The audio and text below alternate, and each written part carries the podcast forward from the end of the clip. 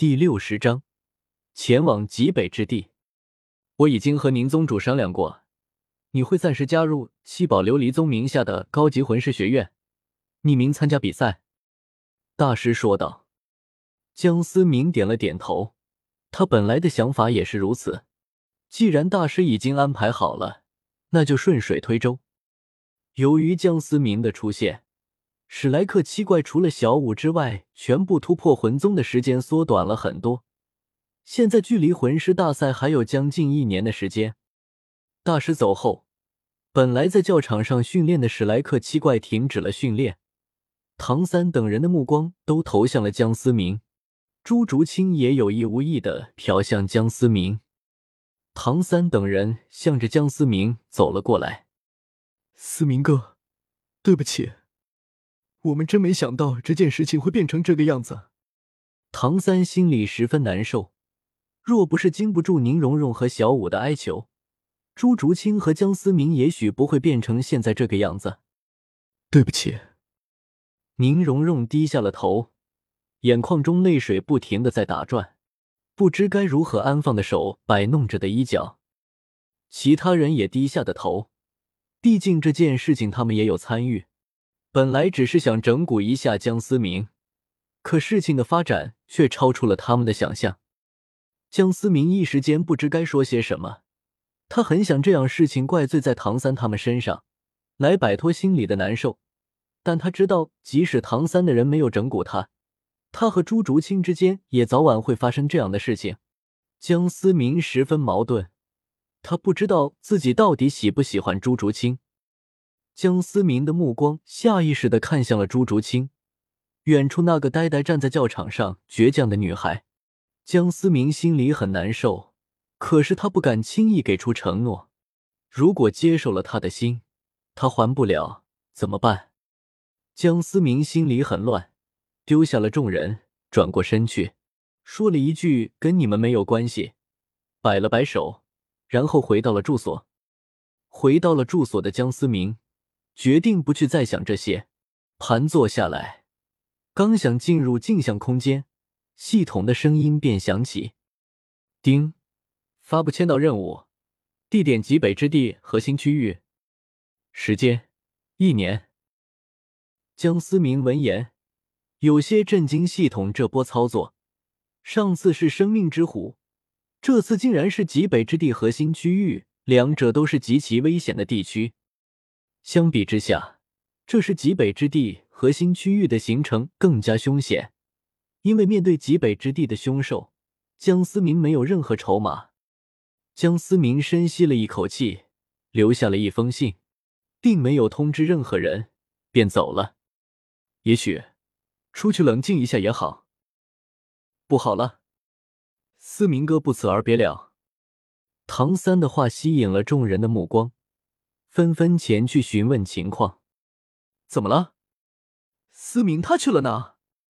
戴沐白有些焦急的说道，害怕江思明会做什么出格的事情。思明哥只留下了一封信，是给竹青的。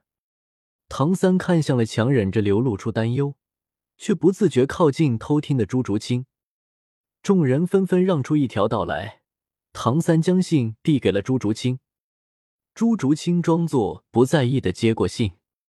竹清，当你看到这封信的时候，我已经走了，请原谅我的不辞而别，原谅我这个懦弱的胆小鬼，连正面你的勇气都没有。我不清楚我对你的感情到底是如何的，因为一些特别的原因，我本以为和你的情感可以慢慢培养，但渐渐的我发现我欺骗不了我自己。我本来以为你和他是一样的。但实际上，我在骗自己。你是独一无二的，你并不是别人的替代品。这样做对你根本不公平。你那颗炙热的心让我害怕，害怕我没有同样炙热的心还给你。给我一年时间，一年后我给你答复。如果一年后我没有出现，竹青就不用等了，那就再见吧。勿念，江思明。已经来到天斗城外的江思明回望着史莱克学院的方向，眼神中流露出莫名之感。江思明不想耽误朱竹清，最好的办法就是永不相见。这次的任务正好给了江思明自己一个理由逃走。一年后的魂师大赛，若是系统没有任务，江思明很可能不参加，或者以一个全新的面孔参加比赛，完成任务后便离开。一个月后，极北之地边缘地带，风雪之中，一个身影仿佛不受这寒风刺骨的影响，直直的向前走着。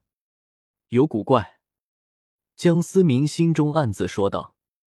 从半个时辰之前到现在，江思明感觉自己的位置一直没有变。虽然白茫茫的一片，根本就无法判断自己的方位，但五感已经达到极强地步的江思明还是隐约感到了不对劲。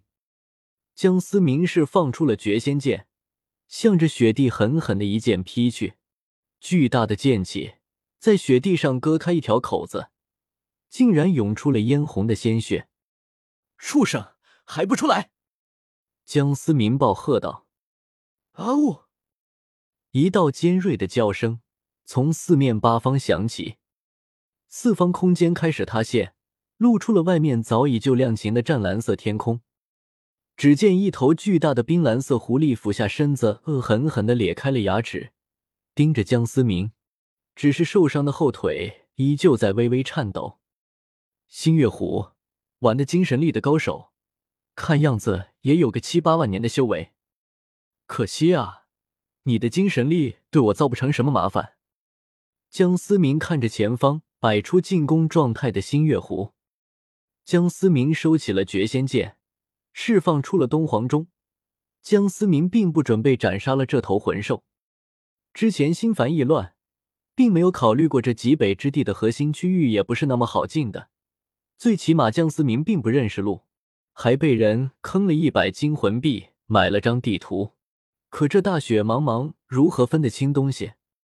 眼前这头星月狐，以他七万多年的修为，应该知道核心区如何进去。若是能和他谈判，也节省了江思明的时间。江思明一步一步向着已经受伤了的新月狐走去。新月狐猛然的爆发，带着伤重的后腿向着江思明扑来。江思明也不慌忙，新月狐算是魂兽中实力中等的一种，毕竟难缠的幻术类精神力让人分不清到底是在幻境还是现实，但是力量方面却可以说是弱的可以。可惜已经刷了一百个轮回副本的人，太容易发现破绽。相比于轮回的真实，这个只是洒洒水了。江思明东皇钟撑开，一下子将一人一兽全部笼罩。两只手一上一下将扑来的血盆大口狠狠的闭了起来，星月狐庞大的身子摔在了地上。小家伙，你放心，我不会杀你，就是想请你带个路。像我这么心地善良的魂师，你敢不敢动？江思明依然按住星月狐的嘴巴，慢慢靠近那硕大的眼眸，人畜无害的笑道。此时的星月狐都想哭了。星月狐本就是较为善良的魂兽，实打实的靠吸收天地精华来提升修为。通常这类魂兽的渡劫都比较容易，所以眼前这条狐狸虽然实打实的有一零零一二九九八六七年的年龄，但脑子的年龄估计也就刚成年。我真他妈不敢动！星月狐心中哭道。